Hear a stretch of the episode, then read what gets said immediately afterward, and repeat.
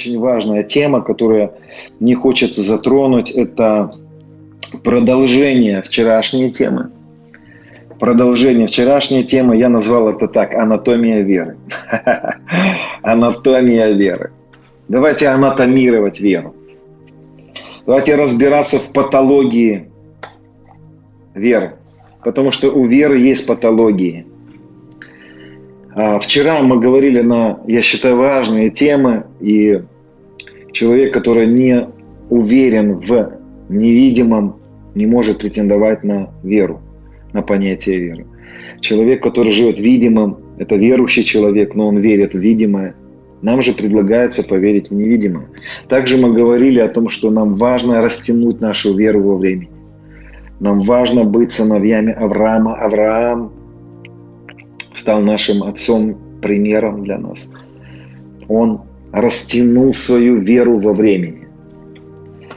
Он прошел испытание, искушение веры. Его вера была атакована. Друзья, время, которое мы проводим в уверенности в невидимом, но это время, в котором мы еще пока в видимом мире не видим то, во что мы уверены в невидимом, это время, когда враг очень часто сгущает краски, разукрашивает видимый мир своими, своими э, красками, переводя наш взгляд на видимый мир. Это время называется искушение, испытание веры. Поэтому время, проведенное в ожидании, апостол Павел говорит так, пометуя ваше дело веры, труд любви и терпение упования, или терпение надежды, терпение ожидания. Надежда, упование, ожидание – это один и тот же, одно и то же слово, одно и то же понимание. Поэтому время, которое мы проводим очень часто в ожидании, когда мы уверены в невидимом и ожидаем, когда из невидимого это проявится в видимый мир, это время бывает наполнено искушением. Я попробую сегодня об этом тоже говорить еще. Вот тезисы, которые я хочу здесь утверждать. Друзья, если вера наша, и мы говорили с вами про закон Духа жизни, закон Духа нуждается, то есть Дух Святой, носитель силы освобождения в нас. Дух Святой – это та сила, которой Христос был воскрешен из мертвых. И как Бог воскресил Христа из мертвых, так и нас. Вот эта сила Божья, она ожидает нас, от нас веры. Мы говорили, что Господь все совершил.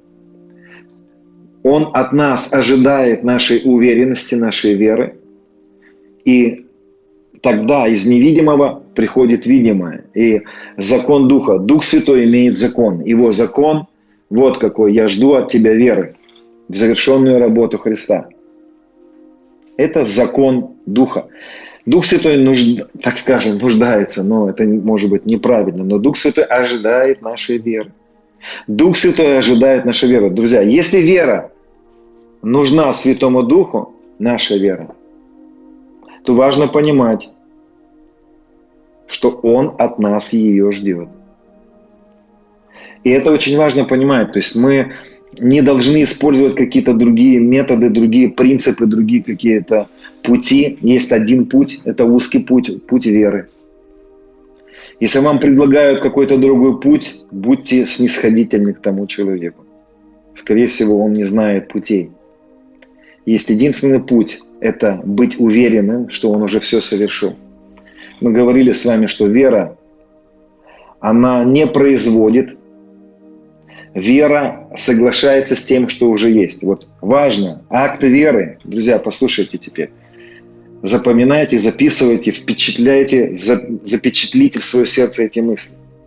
Некоторые кривизны веры, которые я слышал в разных учениях. Акт веры не является причиной праведности. Акт веры не является причиной того, что Бог нам что-то дает. Вера – это согласие с тем, что Он во Христе уже нам все дал. Я слышал такую кривизну, которая, я, которую я называю сегодня так вера в веру. То есть очень легко можно, так знаете, как обочину задеть этого понимания веры. И я слышу, как учителя веры веру ставят как первопричину того, что Бог нам что-то даст. То есть вера – это такая, становится разменная валюта.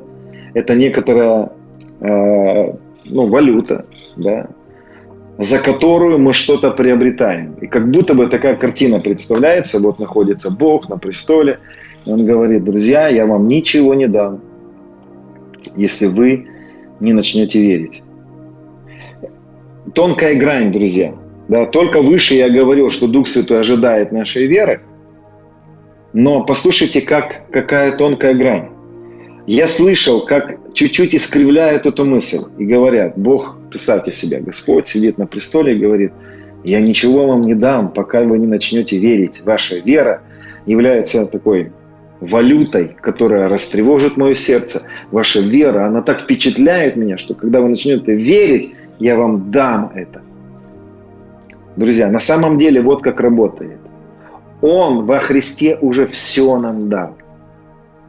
И вера – это наша способность, это наше, это наше действие, которое подталкивает нас взять то, что Он нам уже дал.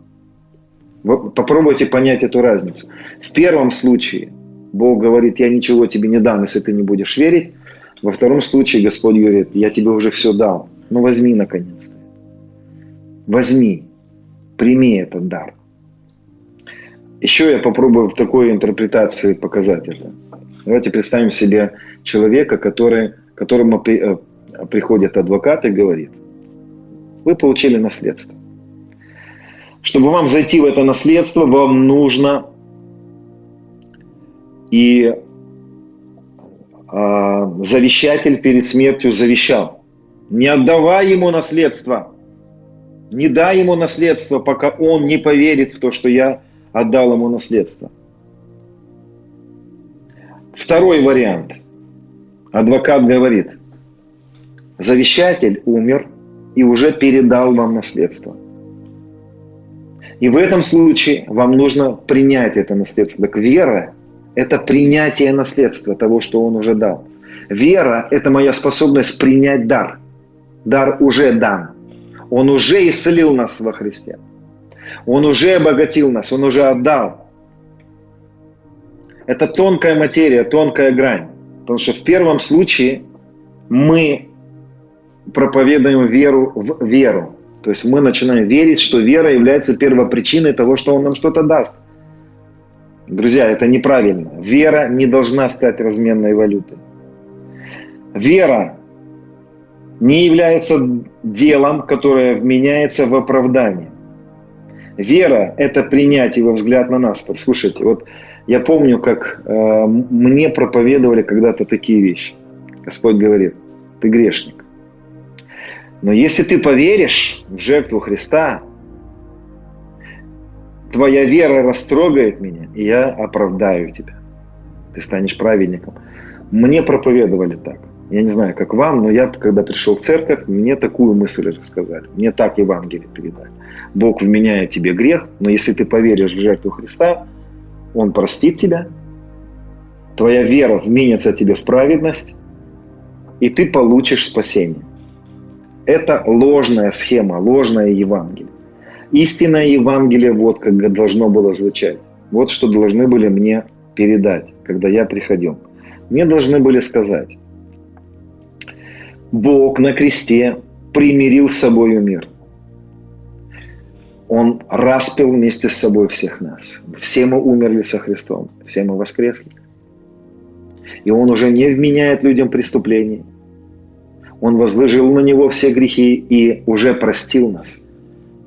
Потому что, и мы будем чуть попозже, да, в следующих темах поднимать тему прощения, покаяния, там буду более подробно открывать места Писания. Прощайте друг друга, как и Бог во Христе простил, не вменяя людям преступлений. Бог уже простил, Он уже подарил прощение. А что мне нужно сделать?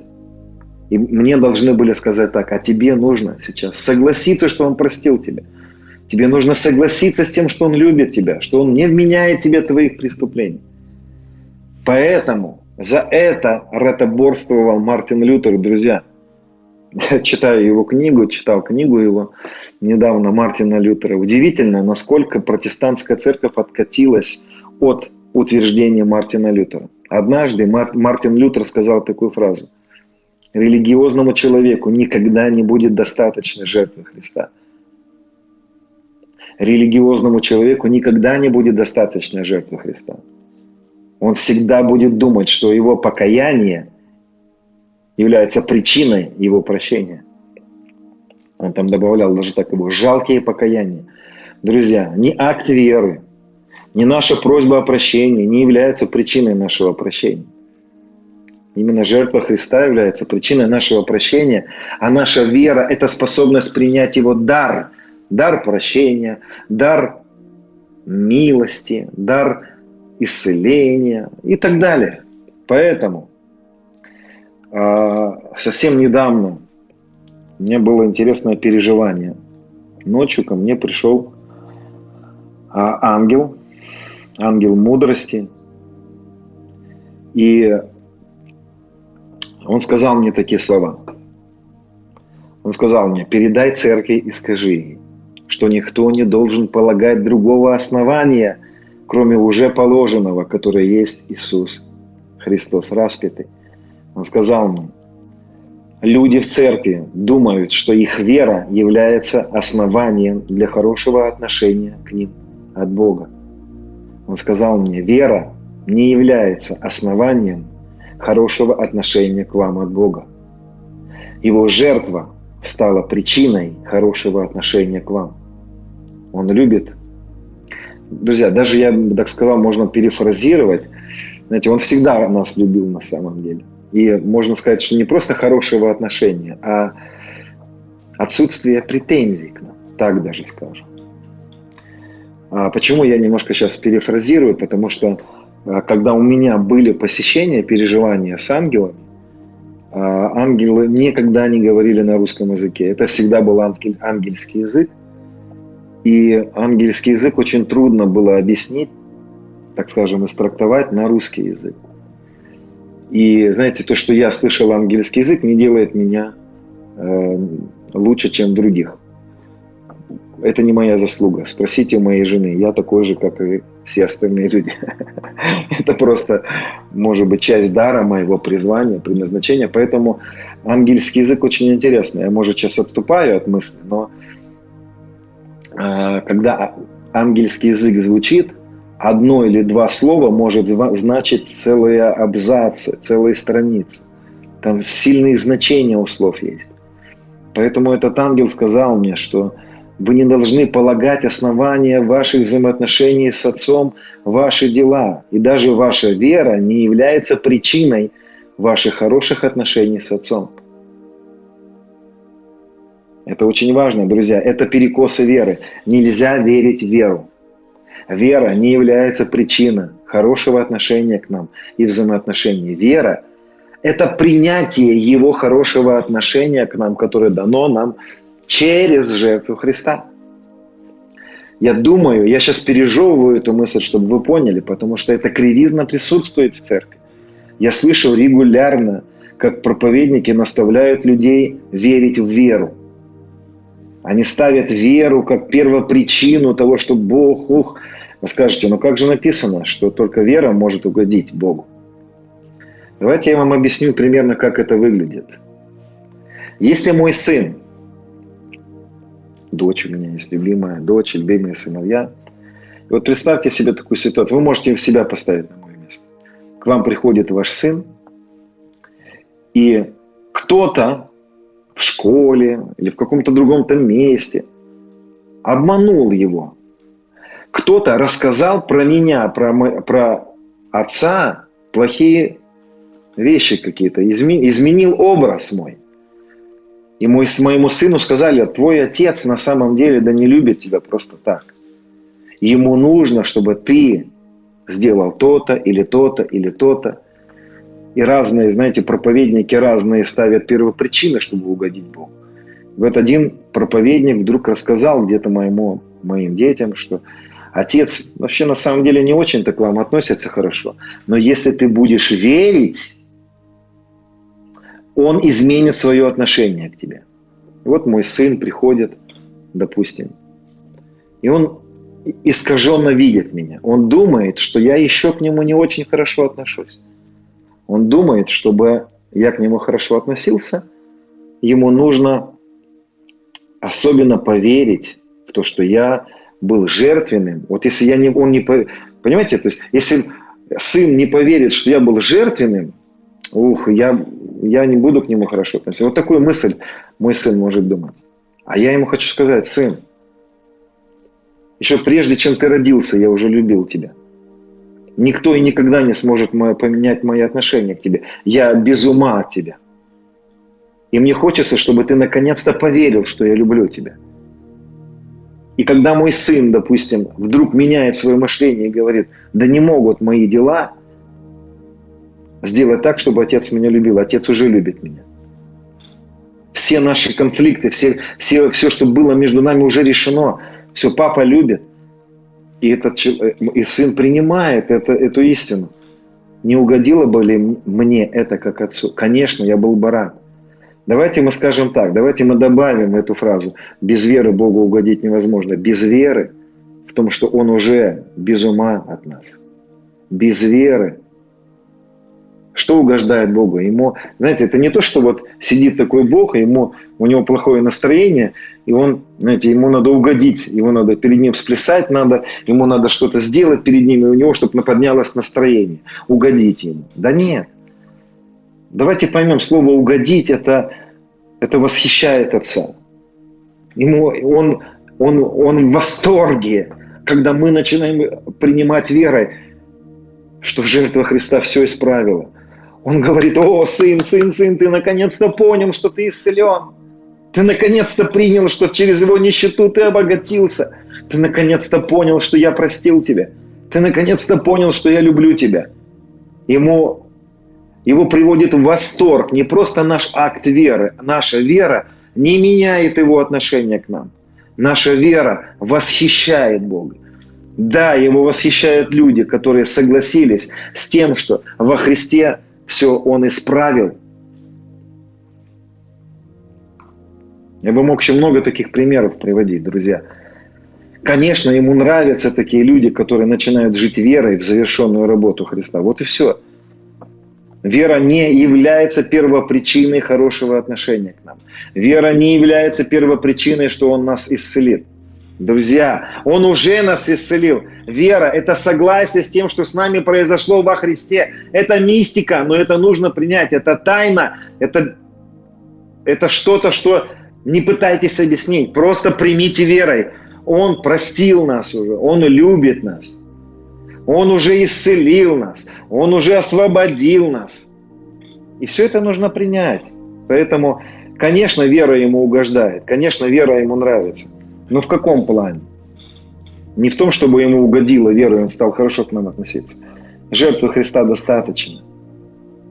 Потому что он смотрит на нас через Христа распятого.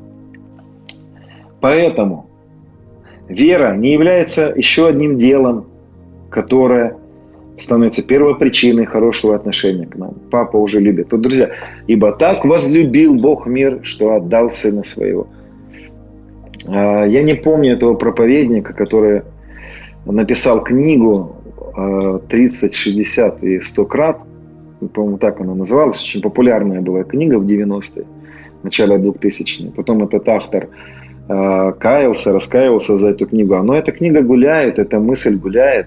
Он, он этот автор, кто-то может вспомнит его, этот автор выразил одну мысль э, или в книге, и он вот когда-то был очень известным проповедником, вот, он выразил такую мысль. Жертва Иисуса Христа настолько расщедрила сердце Бога, что Он поменял свое отношение к нам. Это ложь. Друзья, это ложь. А люди в руках разгневанного Бога. Это ложь. Ибо так возлюбил, что отдал. Он не начал любить нас после того, когда Он отдал Сына. Да, Джона Ванзини, может быть, нет. Но неважно, друзья. Я думаю, вы поняли, да, что с 90-х мы начитали с вами столько книжек, что, что избавляться от многих мыслей надо травить. Поэтому, друзья, Он уже любил нас. Хорошо, многие моменты я буду вам станут более понятны в следующих темах, когда я буду говорить о прощении, о покаянии. Поэтому следите мысль, она связана. Я говорил вам, что все мои мысли, они связаны между собой. Хорошо. Очень важный аспект веры, друзья. Анатомия веры. Что такое вера? Если Дух Святой ожидает от нас веру, Дух Святой ожидает от нас, от нашего, нашей уверенности в любви папиной, что все совершилось. Хорошо, что же такое вера? Давайте посмотрим с вами Иакова, 2 глава, 18 стих. Здесь интересное место Писания, которое, конечно, в истории церкви тоже очень сильно искажалось. А, но скажет кто-нибудь, ты имеешь веру, а я имею дела. Покажи мне веру твою без дел твоих, а я покажу тебе веру мою из дел моих. Ты веруешь, что Бог один, един, хорошо делаешь, бесы веры тут трепещут. Но хочешь ли знать неосновательный человек, что дело, вера без дел мертва? Но делами, не делами ли оправдался Авраам, отец наш, возложив на жертвенник Исаака, сына своего? Видишь ли, что вера содействовала делам его? Делами вера достигла совершенства. Исполнил слово Писания, верил Авраам Богу, и это вменилось ему в праведность. Он наречен другом Божьим. Дорогие, смотрите, это место Писания, конечно, принесло очень много практики неправильной. Конечно, и я слышал еще эти, эти послания, где нам говорили, ну Иисус как бы все совершил, но Он оставил чуть-чуть нам. Да, такие послания были. Ну вот как бы верить это хорошо, но надо вот еще дела добавить. Как бы если дел добавишь, вот тогда, если как бы еще обрежешься или вот денежку дашь, ну вот тогда совсем вот ты расщедришь Бога. Но это неправильное, конечно, понимание. Давайте я вам объясню. Есть дела веры. Давайте будем так понимать. Я предлагаю вам мысль. Есть дела веры. Дела веры. Что значит э, делами вера достигла совершенства? Друзья, смотрите, я так говорю. Вера ментальная или просто вера в голове очень важно. То есть нам важно изменить мышление – но Писание нам говорит, и Господь нам говорит, что вера наша должна проявиться в чем-то. То есть на самом деле, если ты веришь, то это как-то проявляется. То есть это в чем-то должно в каком-то эквиваленте вы, высвободиться. А, хорошо, есть наша вера в завершенную работу. Но, друзья, смотрите, как я обычно говорю, если я не вижу в жизни человека, который слушает истину о завершенной работе, если я не вижу в жизни человека дел, я сейчас объясню каких, то я делаю вывод. Этот человек – слушатель. Он на самом деле не поверил в истину. Мне задают вопрос иногда, а что значит а, растворить верой? А что значит не принесло им слово слышано, не растворенную веру слышу? Как я могу растворить веру? Друзья, наша вера, если ты веришь в то, что ты свободен от греха, то мы должны увидеть тебя свободным от греха. Соответственно. Хорошо, я сейчас вам более простой пример приведу. А, давайте так. Есть такая мысль о том, что благодати, это написано а, в послании Коринфянам 8.9, 1 Коринфянам 8.9, 1 Коринфянам 9.8.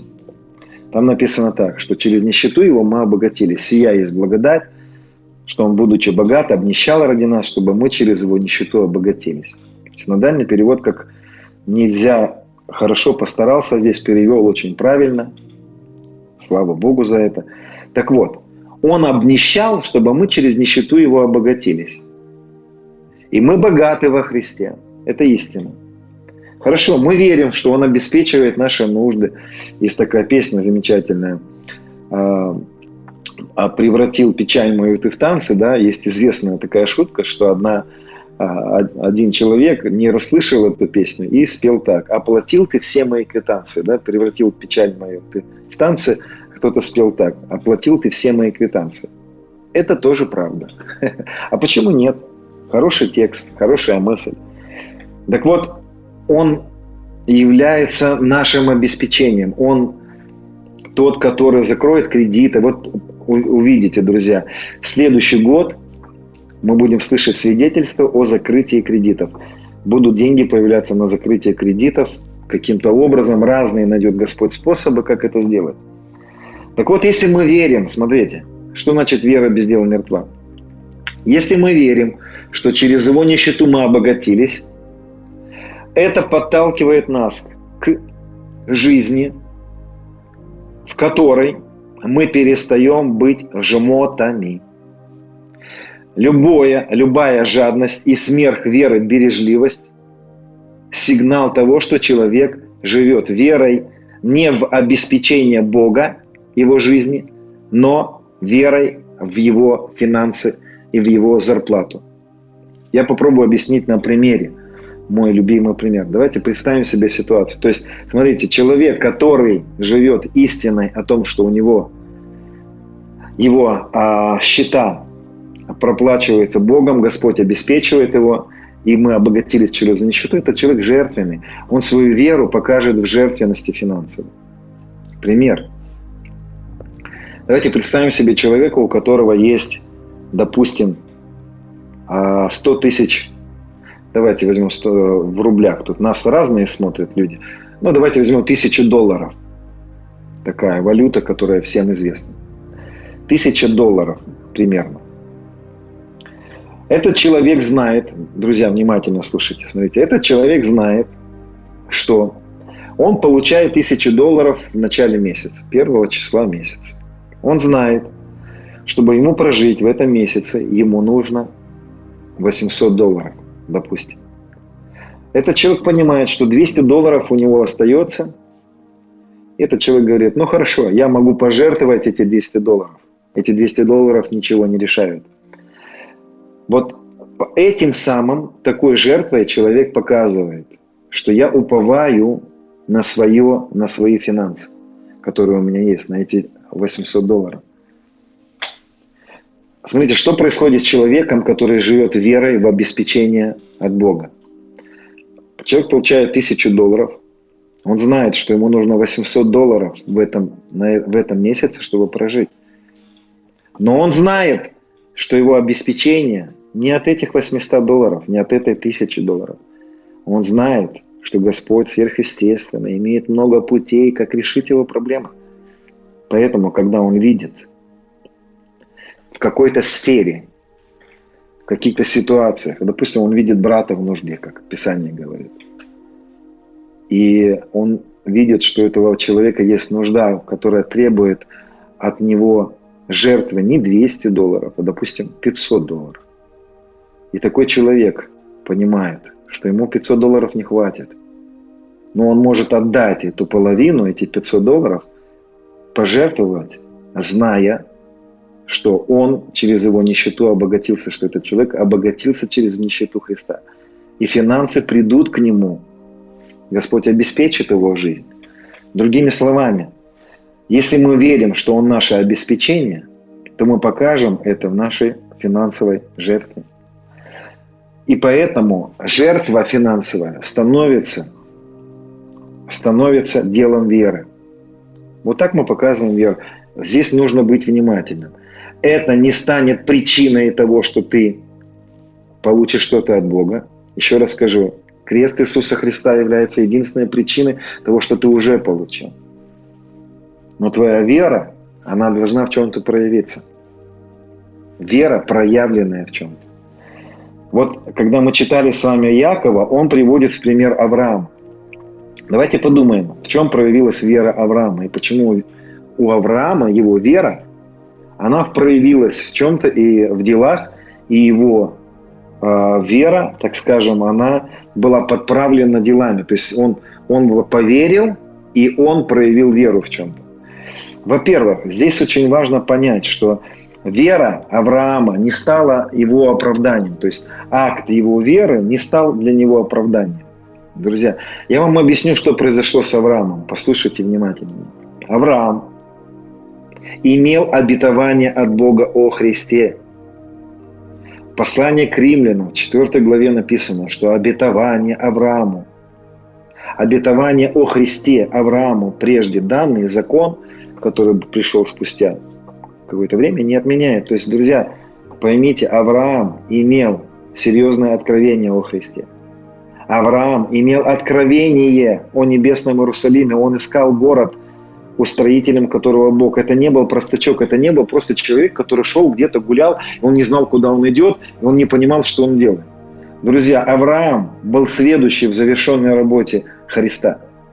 Он жил верой уже в то время, что Христос является ответом на, на все проблемы. Вы скажете, как же он проявил свою веру в делах? Друзья, когда Господь сказал ему принести своего сына, Исаака, убить своего сына, Авраам знал, что Господь воскресит его из мертвых, сына его. Откуда была у него такая уверенность? Дело в том, что Авраам знал, что Христос,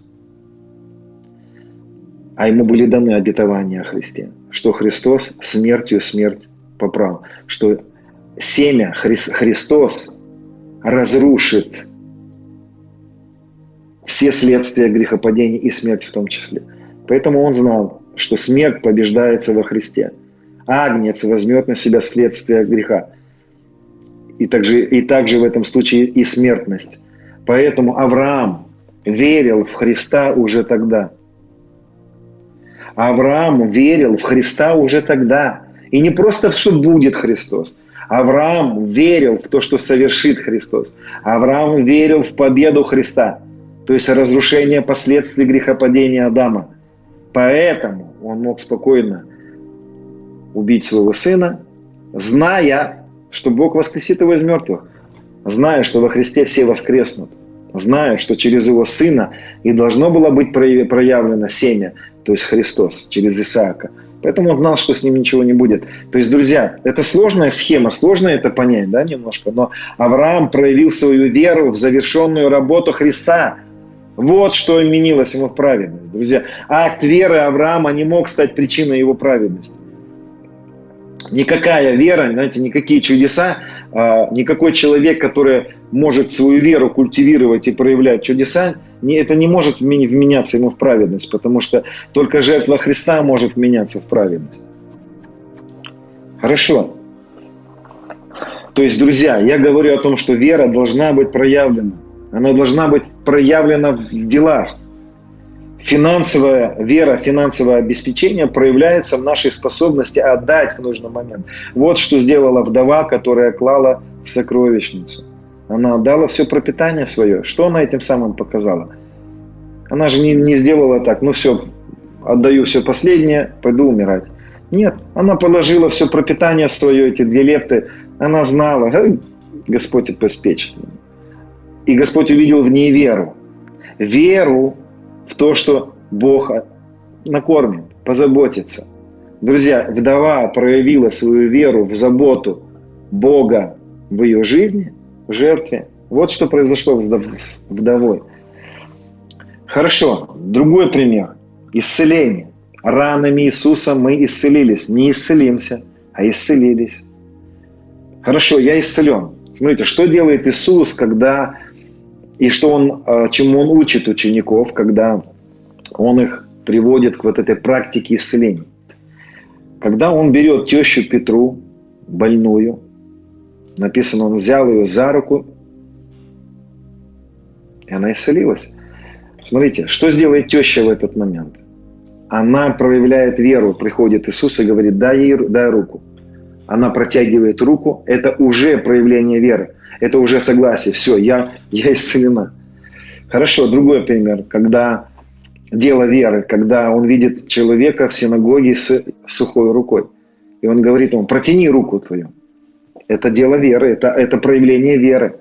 И человек а, и протягивает руку, и она становится здорова. Понимаете? Я исцелен. Почему очень часто проповедники исцеления, да, такие евангелисты, когда практикуют вот исцеление при всех, да, допустим, у человека болит рука, сустав что-то, он говорит, разогни свою руку. И человек начинает разгинать свою руку, и она, о, она становится здоровой, или спина. Я очень часто видел это, когда раз человек начинает сгибаться, за него руки на него возложили, он раз, раз, о, о, о, о, исцелился человек. То есть вера в то, что ты ранами Иисуса исцелен, она проявляется каким-то делом. Поэтому вера без дела мертва. Верить, что ты исцелен, в разуме это хорошо, это и в сердце верить это очень важно, но очень важно проявить веру. Очень часто э, наша вера в исцеление через провозглашение мы можем проявить ее. Да, когда мы провозглашаем, чуть ниже об этом буду говорить. Давайте вспомним другой пример. Давайте вспомним, когда уже апостолы исцеляли хромого, который сидел у красных ворот в э, храме, которого привозили, клали туда. Петр ему говорит, встань, да, и он его раз, и тот делает акт веры и исцеляется. Другой пример, когда а, у Вифезды мы видим, что Иисус говорит этому больному, встань, возьми постель твою, иди. Это проявление, это, это вера человека в слова Божьи, в слова Христа, в Представь себе человеку, который лежит больной 38 лет, ему говорят, встань, возьми постель. Да как я могу взять постель свою? То есть это, это борьба мыслей. Так, если я встань, возьму постель, значит, что, я исцелен? Значит, я могу это сделать? Значит, у меня уже это есть. И человек встает, о, так у меня это есть. И он проявляет свою веру. Поэтому э, это очень часто так происходит, когда нам на веру наша, веру нашу нужно проявить в чем-то. Назвать несуществующее как существующее, допустим, да, Потому что, смотрите, когда мы говорим языком, это тоже дело. Согласитесь, что э, двигать э, ртом и языком это тоже дело. Но это такое легкое дело, да? Но это дело. Особенно, когда что-то болит, когда у тебя противоречие серьезное, да, когда, допустим, вроде бы надо платить за кредит, а тебе нечем, вроде надо как-то какие-то финансы нужны, а у тебя нету этих финансов, и тебе в этот момент взять и сказать, м-м, да, деньги есть, деньги есть, деньги есть, я богат. Это серьезное дело. Поэтому вера, она проявляется в чем-то. Вот 11 глава послания к евреям, она наполнена вот этими примерами дел веры. Как проявляются дела веры. Давайте мы посмотрим с вами 4 стих 11 главы послания к евреям. «Верую, Авел принес Богу жертву лучшую, Ох, что-то тут звучит очень интересно. Верою Авель принес Богу жертву лучше, нежели Каин. Смотрите, я вам интерпретирую, по-другому переведу. Авель проявил свою веру в жертве лучше, чем ее проявил Каин. Вот что здесь написано. Авель проявил свою веру в жертве, нежели Каин. Ею получил свидетельство, что он праведен. То есть, смотрите, Авель, принеся свою жертву, засвидетельствовал, что он праведен. Вот что здесь написано. Давайте вспомним эту ситуацию. Что делает Каин? Каин приносит от плодов земли. Конечно, это символика. Конечно, это интерпретация, это визуализация. О визуализации тоже хочу говорить сегодня. Смотрите, что делает Каин? Каин приносит от плодов земли. Этим самым он пророчествует, проповедует, он визуализирует свое упование, он говорит, Бог, смотри, какой я хороший. Помнишь, ты сказал, что мы будем в поте трудиться, получая плод от земли? Так вот, я трудился. Ты видишь? Ну, давайте представим себе в то время принести плоды земли, но это надо было вырастить, это надо было потрудиться, это даже не было, даже еще какие-то, может, тяпок даже тех же. Ну, я не знаю, но я думаю, что это был серьезный пот, побольше даже, чем сегодня. И вот эта жертва Каина, она пророчество, она провозглашала, Бог, посмотри, я принес тебе свои дела, я хороший мальчик, благослови меня, потому что я хороший мальчик.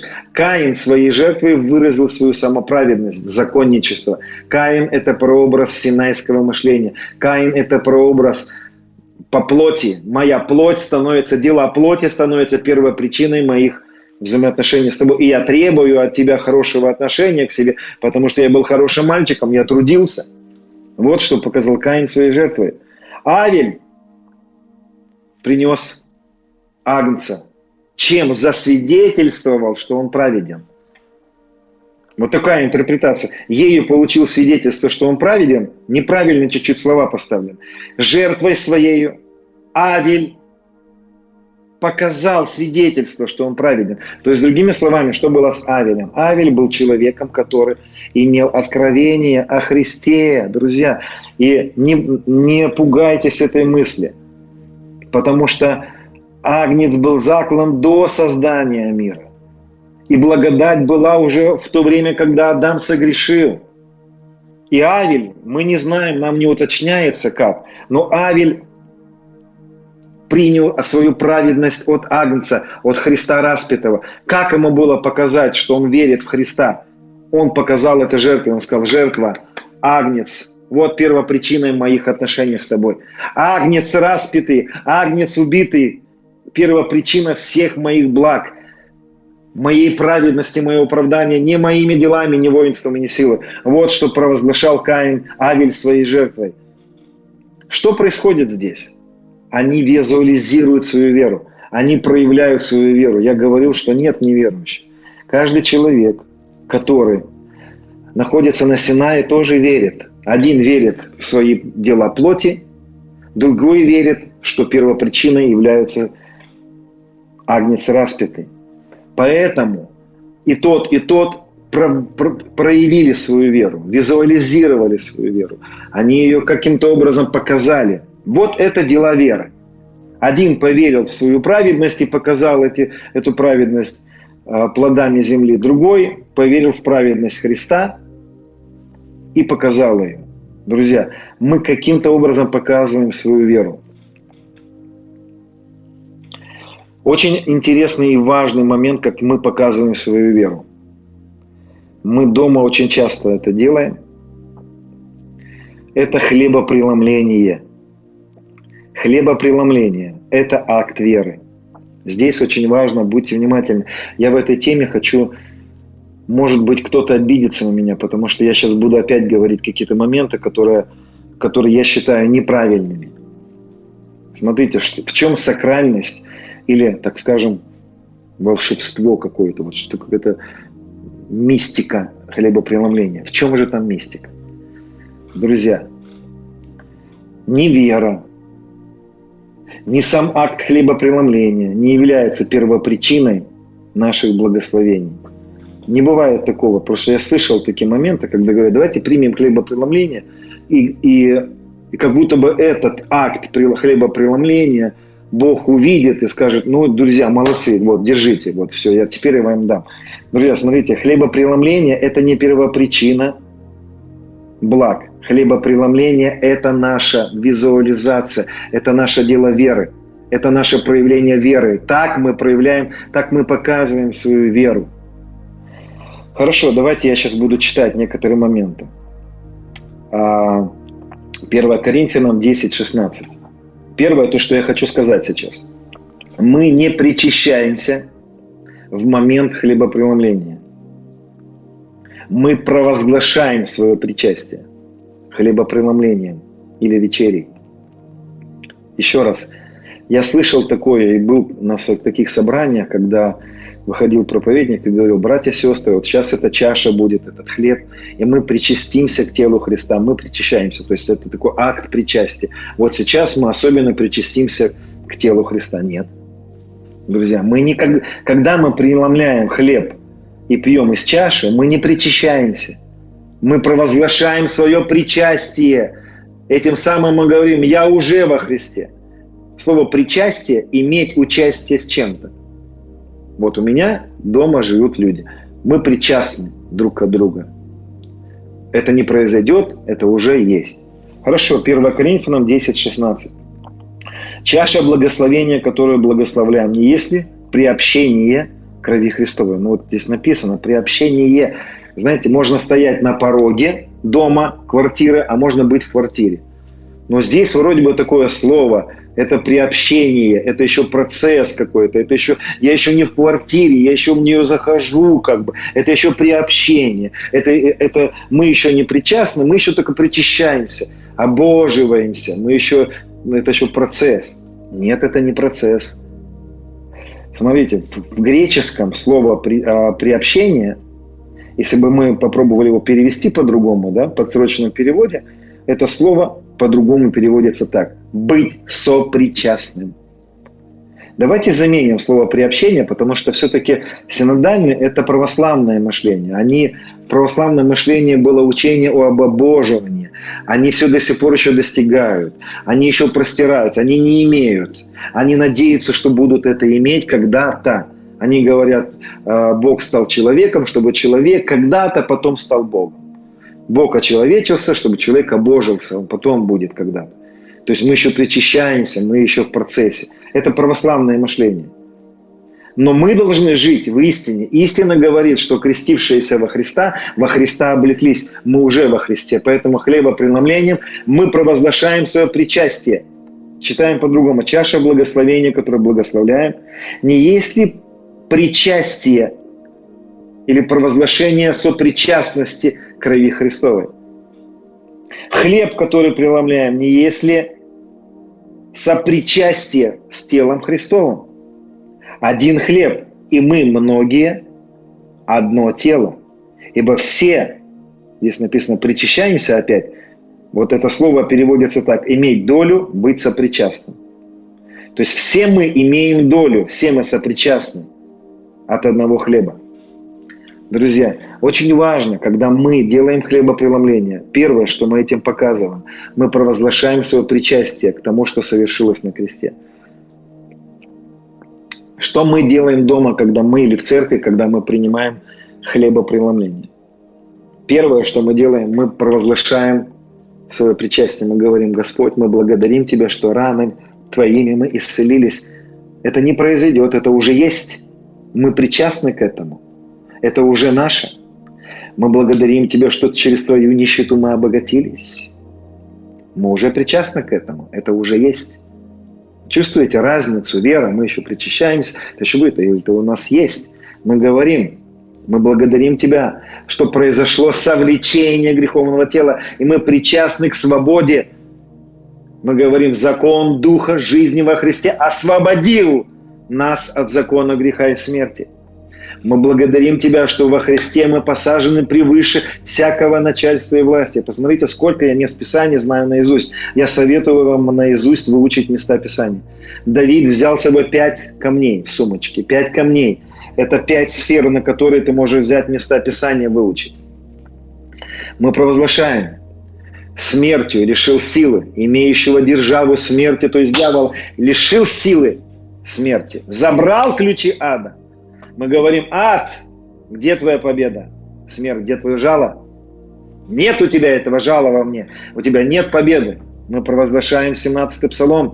Мы не умрем, мы будем жить и возвещать дела Господне. Не может быть. Если Он помилует, если Он нам даст по своей милости, Он уже дал. Он уже дал. Он уже дал. Это факт. Это уже есть. Я провозглашаю свое причастие ко всей победе Христа. Я был распят вместе с тобой, Господь, я благодарю Тебя, что я умер и уже воскрес. Ты ходишь в славе Отца, и я, зная, что как Христос воскрес из мертвых, славою Отца, так и нам ходить в обновленной жизни. О, Господь, благодарю Тебя, что Ты имеешь всю полноту божества телесно, и это божество телесно и во мне. Полнота божества во мне – я благодарю Тебя, что Ты во мне, а я в Тебе. И вот эти вещи я провозглашаю, когда вот мы провозглашаем, когда мы принимаем хлеб и вино. То есть мы провозглашаем свое причастие ко всей победе Христа. Все мы уже Его тело. Он говорит, один хлеб, и мы многие одно тело. Мы уже Его тело. И они когда-то станем. 1 Коринфянам 11 глава, 24 стих. Здесь Павел говорит, что я от самого Господа принял. Послушайте, вот интересно, что Павел говорит, я от самого Господа принял то, что я вам передал. То есть представьте себе ситуацию. Про хлебопреломление речь идет. В 11 главе 1 Коринфянам. Иисус приходит к Павлу прямом смысле этого слова. Он описывает несколько встреч своих с Иисусом, апостол Павел, будучи в теле. Иисус приходит к нему и говорит, Павел, я хочу тебе передать что-то очень важное. есть сила в хлебопреломлении, есть сила в правильном употреблении вечери. И он говорит, я от самого Господа принял то, что вам передал. То есть для Господа очень важно было научить Павла, как принимать хлебопреломление. Сила хлебопреломления. Почему? Потому что хлебопреломление – это хлебопреломление – это э, то есть кто-то пишет, будем ли принимать причастие. Я предлагаю вам в субботу вместе принять со мной причастие. Мы будем отвечать на вопросы. Приготовьте в субботу у себя дома хлеб и вино, хлеб или сок можете взять виноградный. Мы вместе с вами в прямом эфире примем причастие. Смотрите, а хлебопреломление – это дело веры. Помните, с чего мы начали? Яков говорит, вера без дел мертва. Хлебопреломление – это сильнейшее дело веры. Как мне проявить свою веру? Я ее визуализирую, я ее проявляю хлебопреломление. Хорошо, читаем 1 Коринфянам 11 глава 24 стих. «И возблагодарив, преломил и сказал, примите, едите, сие с тело мое за вас ломимое, сие творите в мое воспоминание». Также чашу после вечери сказал, сия чаша есть новый завет в моей крови крови. Все творите, когда только будете пить в мое воспоминание. Всякий раз, когда вы будете есть хлеб сей и пейте чаши сию, смерть Господню возвещайте, доколе Он придет. Давайте мы поймем, что здесь происходит. Смотрите, первое, что Иисус говорит Петру, Павлу, потому что помните, да, он говорит, я от самого Господа принял, и он повторяет слова Господа, которые ему были переданы.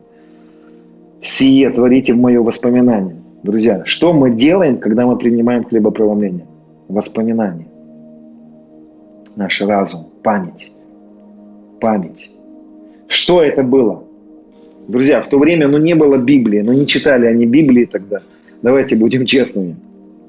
Те, кто не любит читать Библию, не делайте это вашим, так скажем, таким основанием. Но Первая Церковь тоже не читала Библию, и я не буду. Читайте Писание. Это послание любви. Ну ладно, это другая тема. Зачем мы принимаем хлебопреломление? В этот момент мы возбуждаем свои мысли, свои, свои мышления. Мы опять наставляем свой разум в истине. Хлебопреломление нужно для того, чтобы...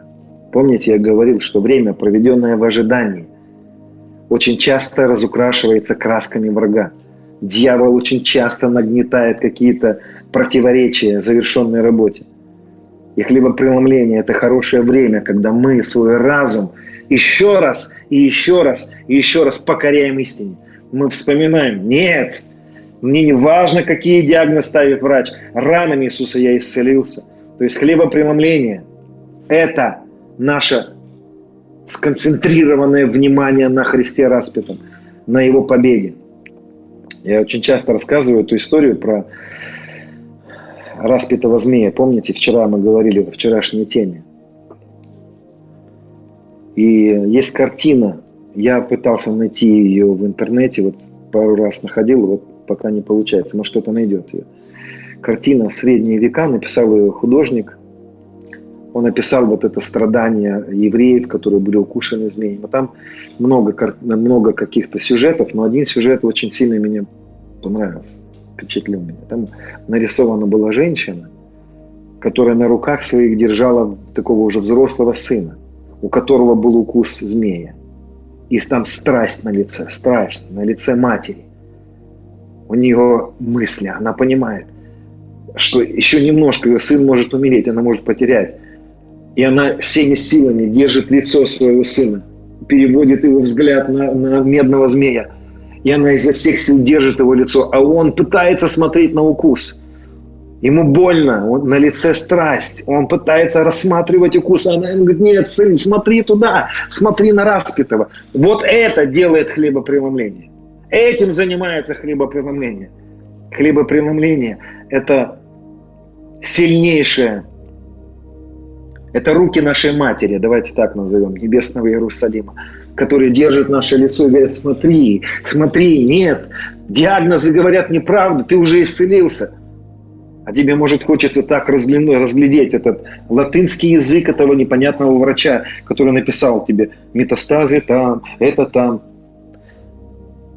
во время хлебопреломления ты берешь свое лицо, ты помогаешь Господу, говоришь, Господь, нет, нет, смерть Господня. Я вспоминаю, делаю это воспоминание, я возбуждаю свой чистый смысл, я возбуждаю свое правильное мышление. Нет, ранами Иисуса я исцелился. Нет, через нищету Его я обогатился.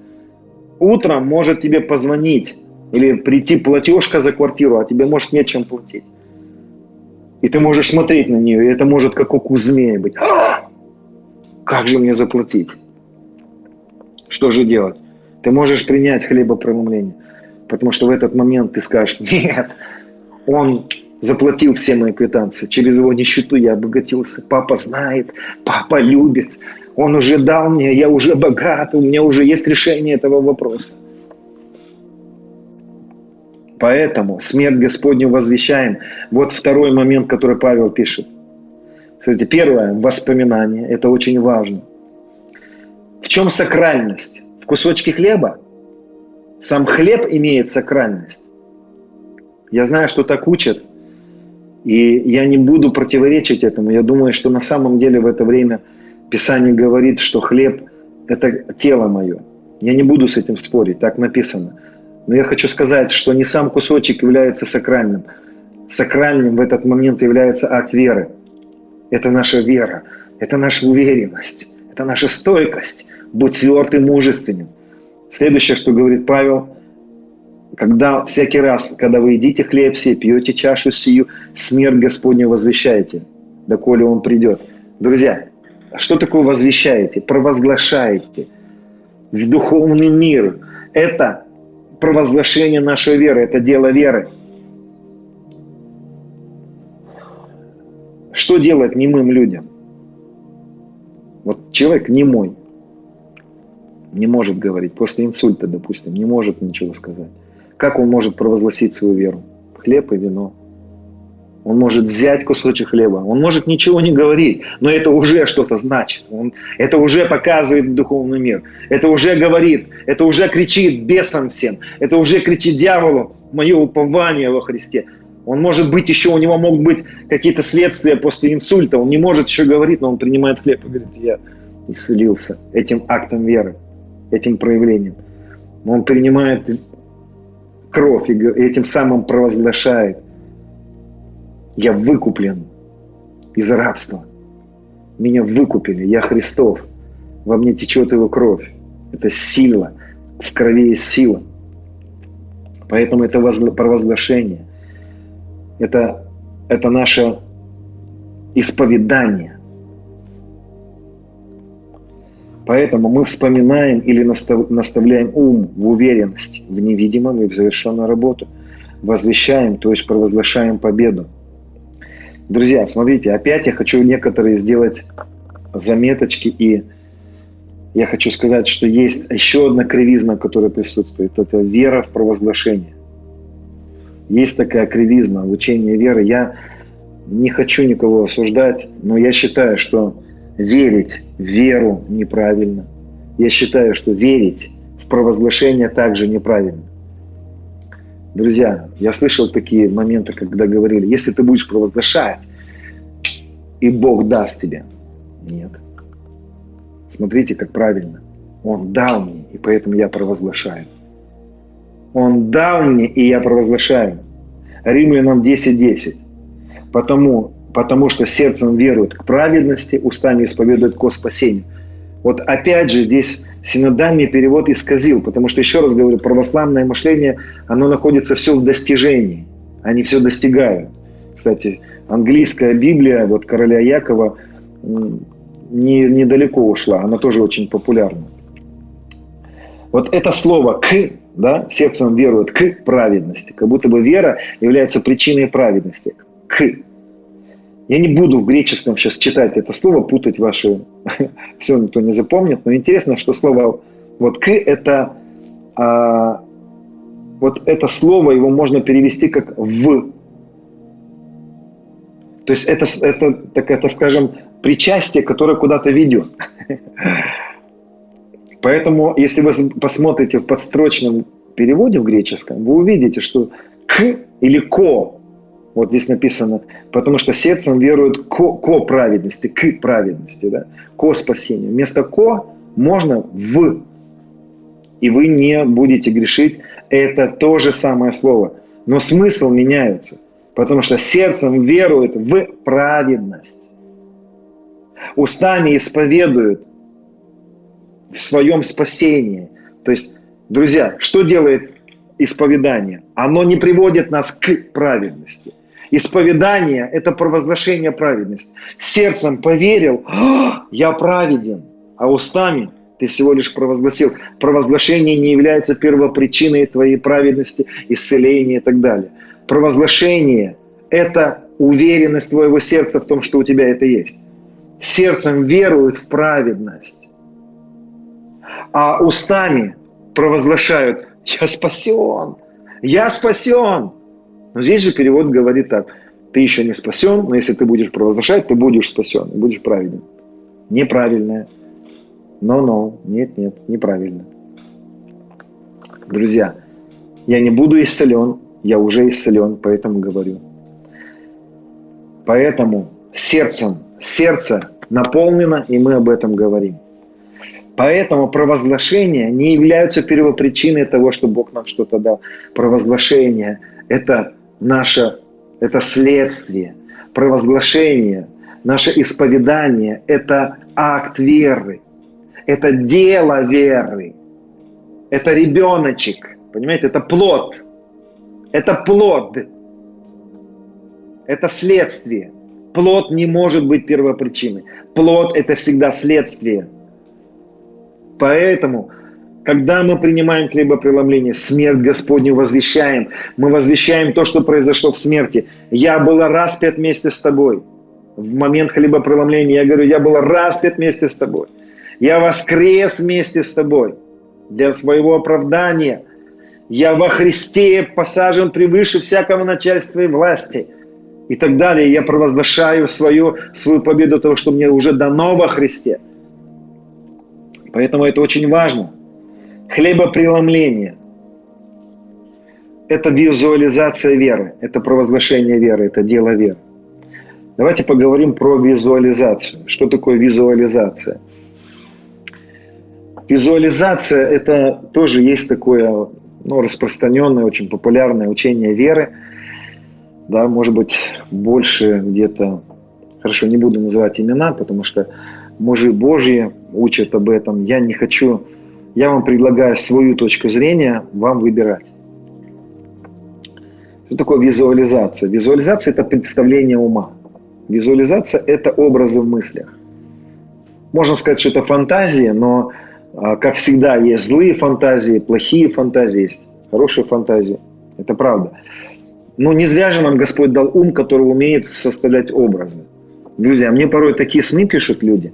Я понимаю, что некоторые сны вот не не вызваны а, Духом Божьим, иногда сны вызваны ну, усталостью, переутомленностью, какими-то делами. Ну, это отдельная тема про сны, конечно.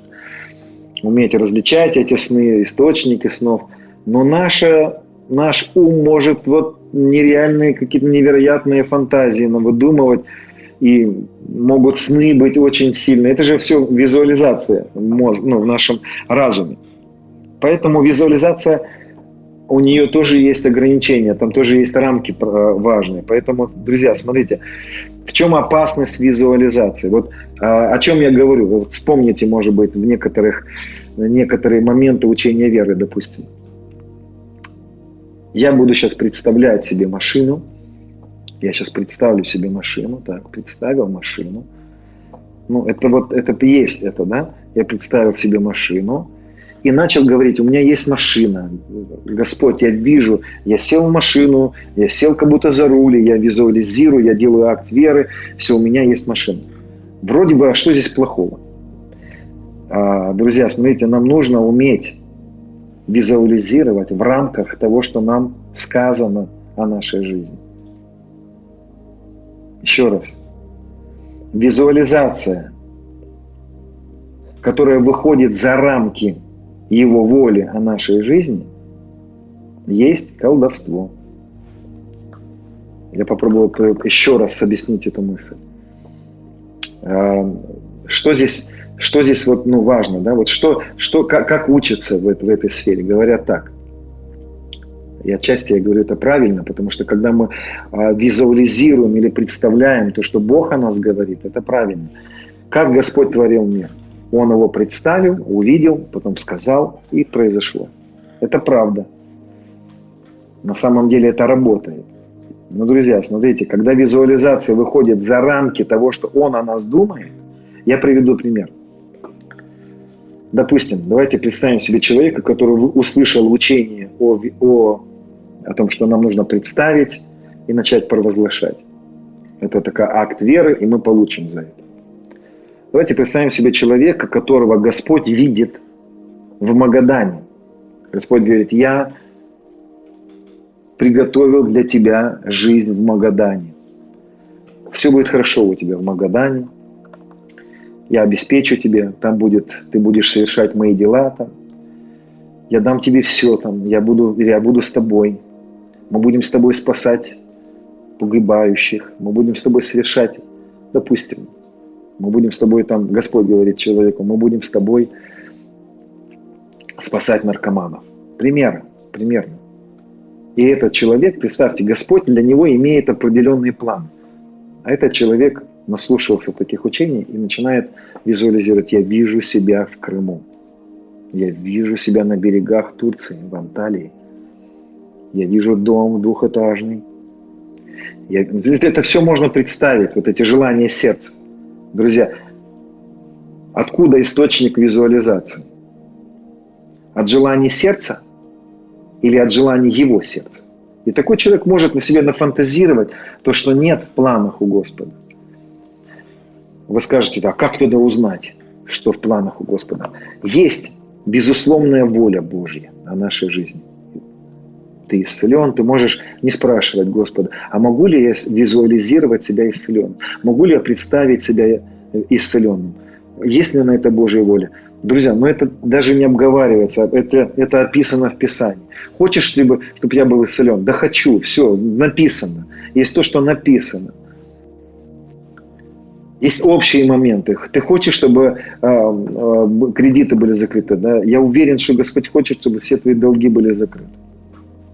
Это слава, которая, ну, не надо, знаешь, просить, Господь, а ты хочешь, чтобы мой кредит был закрыт? Может быть, ты не хочешь. Ну, эти вещи, друзья, даже не пытайтесь, вот, это, это, ну, а фундаменты, так скажем. Здесь ты можешь представлять, ты видеть себя можешь во Христе, на престоле посаженном и так далее. Представляй, провозглашай. Но есть такая локальная воля Божья о твоей жизни, которую нужно узнавать у Него – Познавайте, что есть воля Божья, благая, угодная, совершенная. Друзья, но это, это Писание так говорит. Давайте мы в этой теме о визуализации, о представлении, о том, что, кто, что нам дано во Христе, узнаем, что нам дано. И давайте мы не будем стягивать Бога в наши желания. Он Господь, Он Бог. Потому что Господь это не фамилия и не отчество. Господь это его позиция. Он господин, он главный. Но это он главный. Понимаете? То есть мы сыновья его, мы, мы идем за ним, мы, он, он, он старший, он главнее, он важнее, он сильнее. Ну, я не знаю, какие слова еще подобрать. Отец больше меня, Иисус говорил. Ну как выразить это? Отец, я в восторге от своего отца, я готов все для него сделать. Вот примерно это было в словах Иисуса.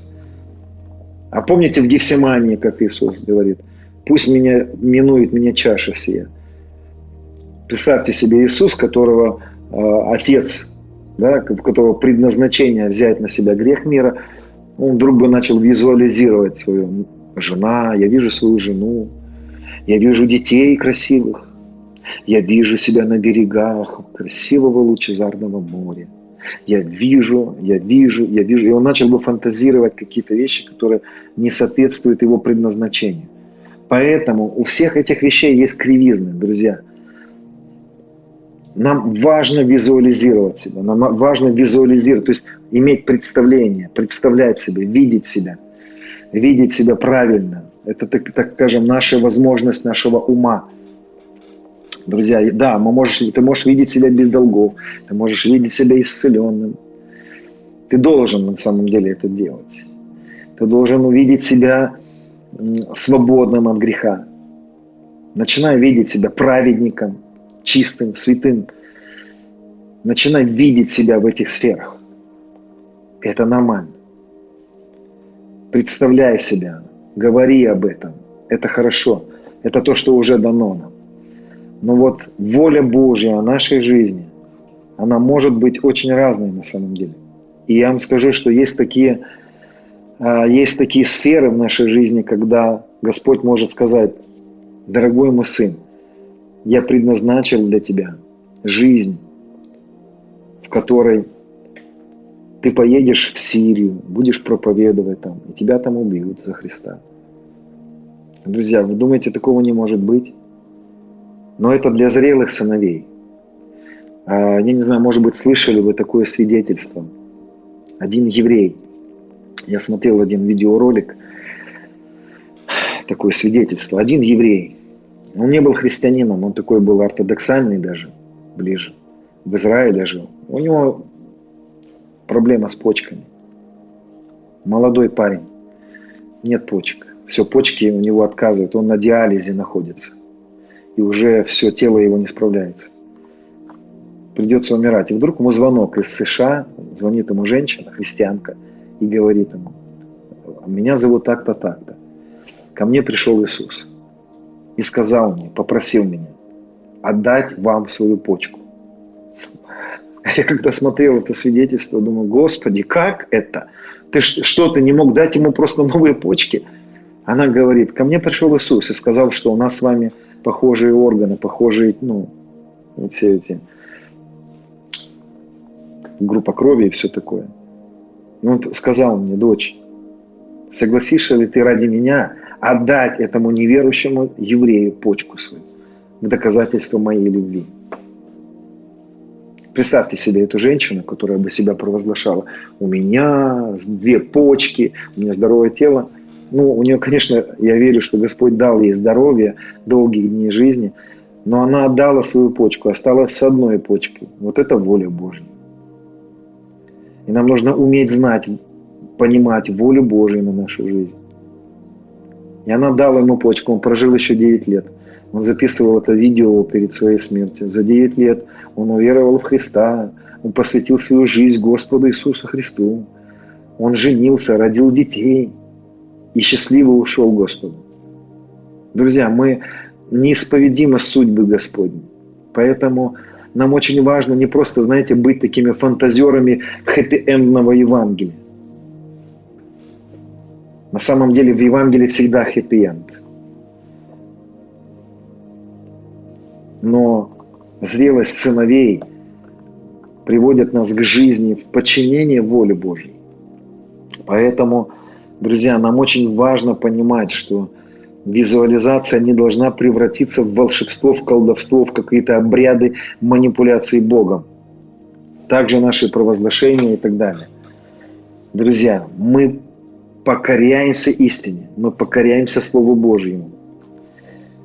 А в своих учениях, в своем учении, друзья, я не хочу никого обманывать, и в своих посланиях я хочу иметь сбалансированное Евангелие. Друзья, давайте не превратим наши акты веры в них уштанов. Что это такое? Кто-то вспомнит, если, насколько я помню, я правильно дал это, эту фразу, это слово «нихуштан». А когда вот стоял этот шест с этим змеем, и они смотрели, евреи, на этого распятого змея. Вследствие, последствия известно было, что вот этот змей превратился в идола. И так происходит, что мы можем, знаете, придать значение не жертве Христа, а какому-то акту. Какой-то акт веры, он сакральность получает. Смотрите, я хочу сейчас вам мысль очень важную сказать. Я в своей жизни видел много пророческих снов, видений. Однажды мы, ну ладно, не буду даже рассказывать, и Я видел открытые видения и так далее. То есть много всего было интересного. Господь говорил со мной через цифры. Я видел цифры. Господь мне говорил, узнаешь, что значит эта цифра. О, это было впечатлительное, такое очень впечатляющее событие для меня, это путешествие, познание истин были. Цифры очень много для меня всего говорили. Друзья, сами цифры ничего не значат. Сакральность, вот смотрите, когда мы едем по дороге, стоят знаки. Знак стоит. Тебе нужно туда. Знаете, да, возле дороги стоят там. До этого города осталось столько-то километров. Вот знамения, хлебопреломления, цифры, различные какие-то э, вот, ну, знамения, какие-то пророческие вещи. Это в же, знаки, которые должны были на что-то показать. Они не должны стать первопричинами, они не должны получить свою волшебность какую-то. Понимаете? То есть, если я сейчас, вот пример такой, цифра 7, потрясающее значение цифры 7. Семерка – это знак, который показывал на искупительную работу, на завершенную работу Христа. Десятка, другие цифры, пятерка. И ты можешь, знаешь, как бывает такое, что человек, который знает значение цифр, он может взять, допустим, э, там, взять номер на машине, три пятерки, там, три семерки, там. Ну, если это просто провозглашение, это, если это просто твоя визуализация, это хорошо. Но я просто знаю, когда люди берут какие-то какие-то ну, знаки и делают из них какие, какую-то сакральность им придают, волшебство какое-то. Вот если я буду, если у меня будет здесь цепочка, на цепочке будет кулончик, и на нем будет написано что-то, это вот это принесет сил. Друзья, вот это, вы понимаете, да, что это, это визуализация веры должна быть. Давайте не придавать вот этой особенной какой-то магии этим символикам. Не придавайте, это не является причинами, это не является сакральным. Сакральным является жертва Христа. Все остальное или показывает на жертву Христа, или это наша визуализация веры, это наши акты веры. Вот путь, Он все совершил, я нахожусь в вере, и из видимого это приходит видимое. И это проявляет, это высвобождает. Я надеюсь, что вы понимаете, о чем я говорю. То есть в христианстве много таких моментов, когда сакральности придают каким-то каким-то, знаете, там, давайте попрыгаем вокруг кафедры семь раз, давайте оббежим вокруг этого стула семь раз. И какие-то пророческие акты начинаются, которые что-то вдруг, какое-то волшебство вдруг у них появляется. И если мы сейчас с вами оббежим здесь или вот ну, если ты хочешь окунуться в Иордане, как э, это сделал э, Нейман, пожалуйста, но сила не в том, что ты окунешься там в Иордан семь раз, ну, когда ты приедешь в Израиль. Если ты хочешь это сделать, ну, сделай, ну, прояви этим, ну, представь у тебя, вот твой Иордан, это э, твое откровение о, о Христе, о распятом. Ты погрузись ты в этот Иордан, если ты хочешь. Но сакральность вся в том, что ты этим самым покажешь свою веру. Я был распят с тобой. Я прошел Иордан. Все. Эти акты, они провозглашают нашу веру, они визуализируют нашу веру. Все. В самом акте погружения нет волшебности никакой. Водное крещение. Что это? Водное крещение имеет такую же символику, как и хлебопреломление. Водное крещение – это проявление веры. То есть в то время, когда в первой церкви производили водное крещение, никакого завета не заключали в этот момент никакого обещания доброй совести. Это все бред, который пришел со временем в церковь. Это все искаженные места Писания. Петр, когда к нему приходят первые люди, которые крестились в день Пятидесятницы, он им проповедует, они говорят, что нам делать, мужи? Он им говорит, креститесь для прощения грехов. Ну там, знаете, вот там стоит слово «для», но это неправильно. Давайте с вами посмотрим – 38 стих 2 главы Деяния апостолов. Он сказал им, покайтесь и докрестится из вас, каждый из вас во имя Иисуса Христа для прощения грехов, и получите дар Святого Духа. Здесь как будто бы Петр говорит, что еще нет прощения, что нужно креститься для прощения. Если ты покрестишься, то придет прощение. Потрясающее местописание, будем разбивать разбирать его более глубоко в теме покаяния. что такое покайтесь, что он имел в виду. Но здесь смотрите, на самом деле вот эта э, приставка «для», если вы посмотрите в подстрочном переводе, то это та же самая приставка, которую мы чуть ниже употребляли, говорили «ко», «в», помните, да, «ко спасению», «в спасение». Поэтому здесь на самом деле вместо «для» надо было поставить букву «в». Поэтому он говорит, Петр, креститесь в прощение грехов. Смотрите, что такое водное крещение? Водное крещение – это погружение в работу Христа. Вода имеет символ завершенной работы Христа. Почему вода стала символом смерти Христа? Почему в послании к римлянам 6 главе написано, что мы в смерти Его крестились? Вода – это прообраз того, что совершено Христом на кресте. Почему? Потому что Иисус стал в Ветхом Завете было много прообразов жертвы Христа. Один из них – это прообраз живой воды. Написано в числах, что э, человек, у которого были нечистоты, ему нужно было омыться в воде, погрузив, погрузившись в микву. Эта вода должна была быть живой. Живая вода – это вода, которая сошла с неба, как дождь, или поднялась из нижних источников земли, но эта вода должна была собраться без рук человеческих.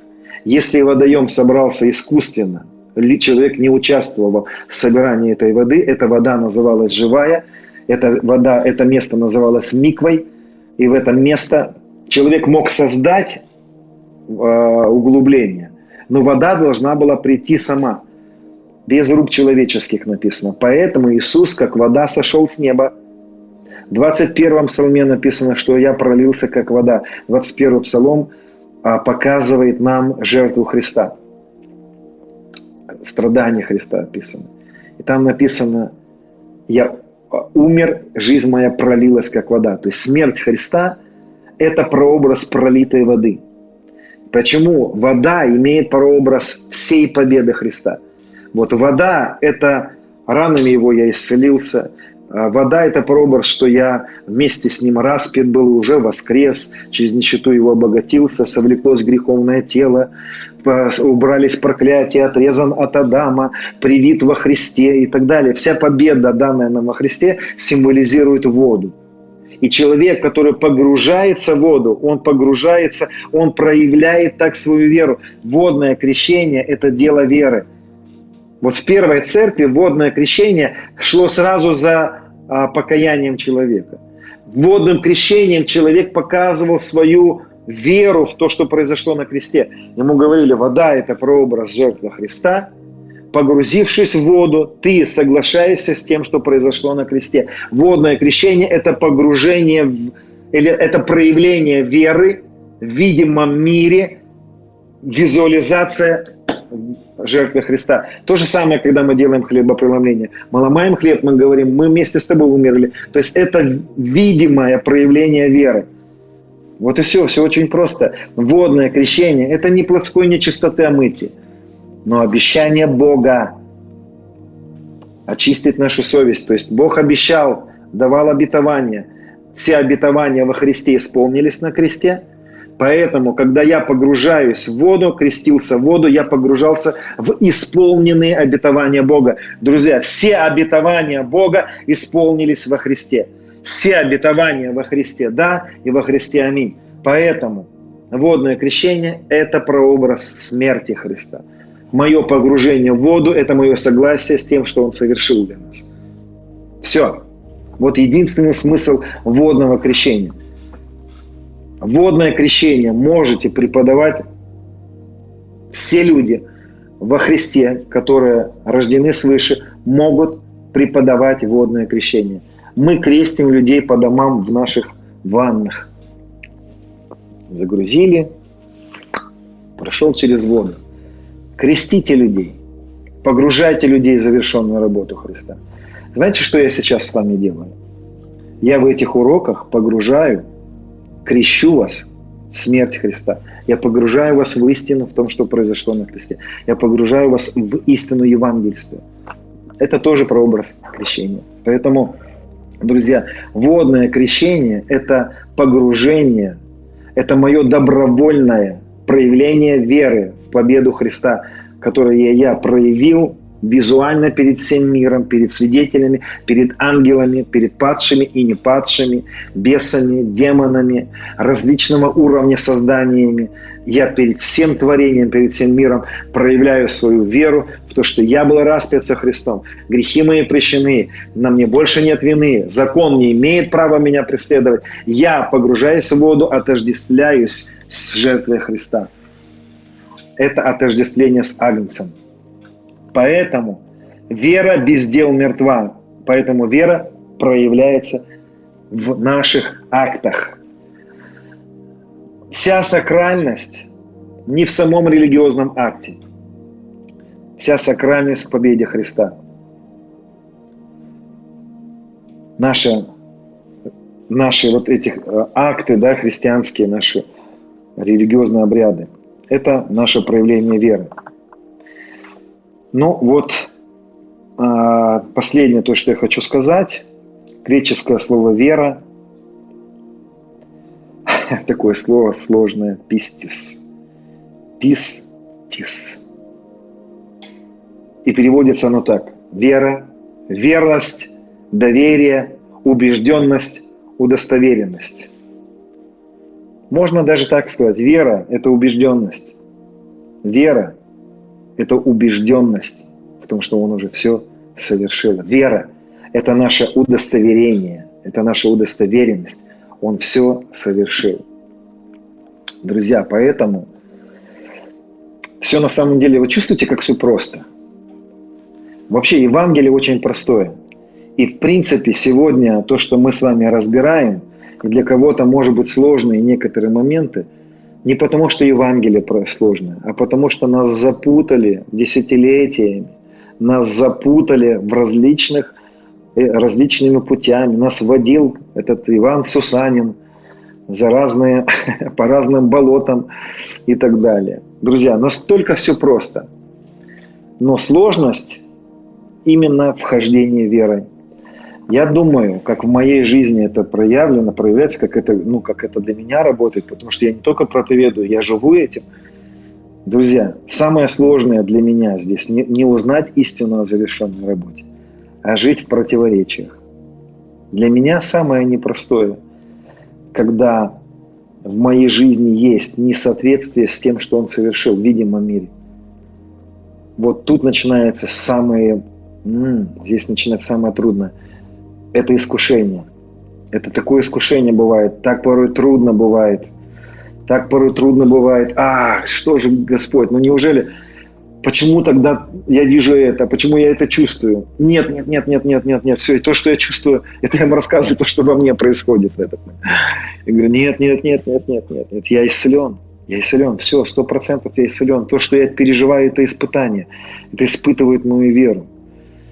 Я, друзья, есть вот этот огонь испытаний, эти противоречия, которые противоречат всей завершенной работе.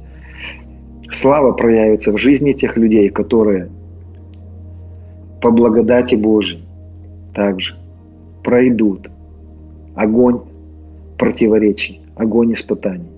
Все противоречия, которые вы видите в, в видимом мире, есть огонь, который испытывает веру. Это называется испытание веры испытание веры в завершенную работу Христа. Мы с моей супругой много всего проходили. Но я знаю, есть много людей, которые намного больше проходят.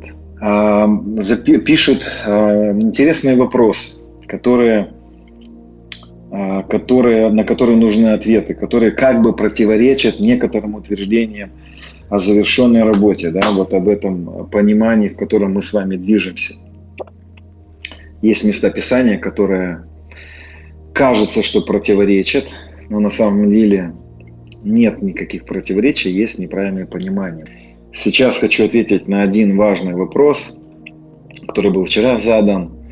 Это э, про жало в плоть у апостола Павла. Вот. То жало, о котором я говорил в предыдущих э, эфирах, служениях, жало, э, которая называется грех, жало или крайняя плоть, да, это вот греховный закон греха. В том месте Писания, где речь идет про жало Павла, да, ангел сатаны, разница уже вы чувствуете, да, что это ангел. Когда мы говорим про жало греха, это нечто пребывающее в человеческом бытие, что не позволяет. Это залог смерти. Жало смерти – это залог смерти, который присутствует в жизни а, человека. Но в наших жизнях уже его нет, потому что закон Духа жизни во Христе освободил нас от закона греха и смерти. Мы говорили с вами за это время. Вот. Поэтому жало в плоть апостола Павла, я буду понимать его традиционно, это гонение, которое переживал апостол Павел. Ангел сатаны, которого он называет как жало в плоть, это гонение, которое переживал апостол Павел в своем служении.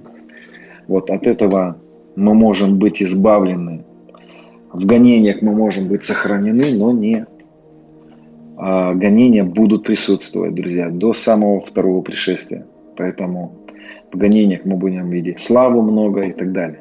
Я это делаю. Друзья, давайте помолимся. Господь, благодарим Тебя. Хвала Тебе. Ты во мне, я в Тебе.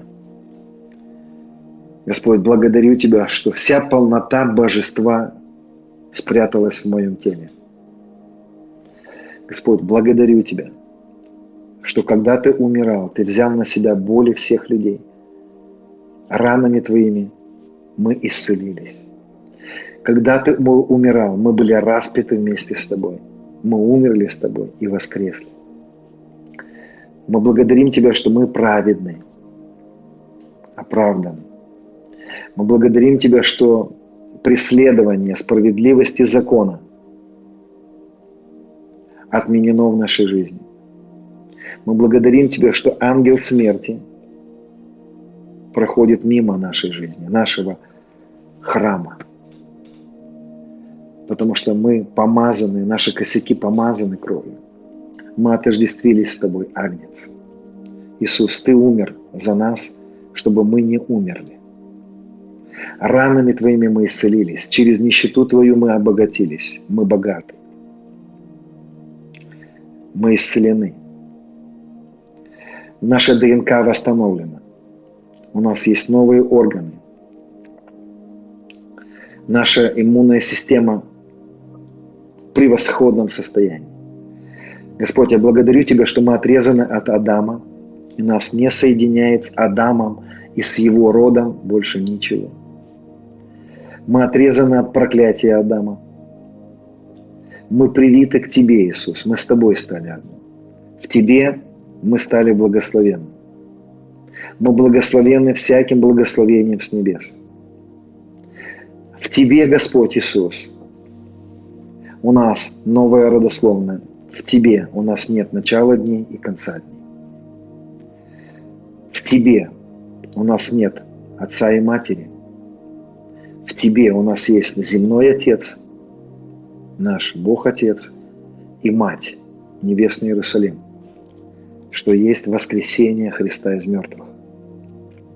Господь, благодарим Тебя, что произошло совлечение греховного тела, когда мы были распяты с Тобой. Благодарим Тебя, что закон Духа жизни во Христе освободил нас от закона греха и смерти. Мы благодарим Тебя, что Ты удалил от нас жало смерти, то есть грех. Ты обрезал нас обрезанием не руками творенными, совлечением греховного тела. Тут спрашивают, нужно ли призывать кровь. Зачем мне призывать? Призываю только то, чего нет. Кровь уже Христова омывает нас. Господь, мы благодарим Тебя, что кровь Христова омывает – мы во Христе, поэтому кровь циркулирует. Благодарим Тебя, Господь, что мы абсолютно освободились от всех проклятий. Мы благословенны во Христе. Отец, я благословляю Твой народ благословением Милхасидека. Милхасидек сказал Аврааму, благословен ты, Авраам, так и я благословляю Твой народ, провозглашая, благословенный сыновья, дочери твои. Благословенны плод чрева, благословенны детки, благословенны кладовые житницы, благословенны при входе, при выходе, благословенно все сферы жизни. Господь, благодарим Тебя, что мы благословенны. Скажите вместе со мной, я благословен. Господь, я благодарю Тебя, что Ты сокрыл нас во Христе от врага. Ты, ты спрятал нас в недосягаемое место для врага. Господь, благодарим Тебя, что никакой, никакой вред не будет причинен нам. Ты создал губителя, но ни одно оружие, сделанное против нас не будет успешным. Господь, благодарим Тебя, что в этом мире будут бушевать бури. Но так как мы сокрыты в Тебе, мы будем в безопасности. Ты уже приготовил предо мной трапезу в виду врагов. Ты уже сделал все. Господь, я благодарю Тебя. Я просто молюсь, Отец, чтобы Ты дал мудрости – и помог не сомневаться твоему народу. Дай нам мудрости, не сомневаться в истине. Господь, благодарим Тебя за благодать. Благодарим Тебя, что Ты поставил нас превыше всякого начальства и власти. Ты властно подверг позору всякое начальство и власть, восторжествовав над ними собой. Господь Иисус, Ты смертью лишил силы имеющего державу смерти, то есть дьявола. Господь, я благодарю Тебя. Я провозглашаю жизнь в Твой народ.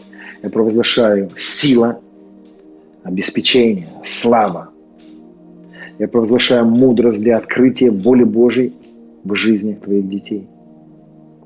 Я говорю сила, слава, финансы, обеспечение, исцеление, восстановление, новые органы, Господь, я благодарю Тебя за славу, которая проявляется в жизни Твоего народа. Я благодарю Тебя за славу в победе над грехом. Отец, мы благодарим Тебя, что мы причастны к божественному естеству. Мы причастны к Троице.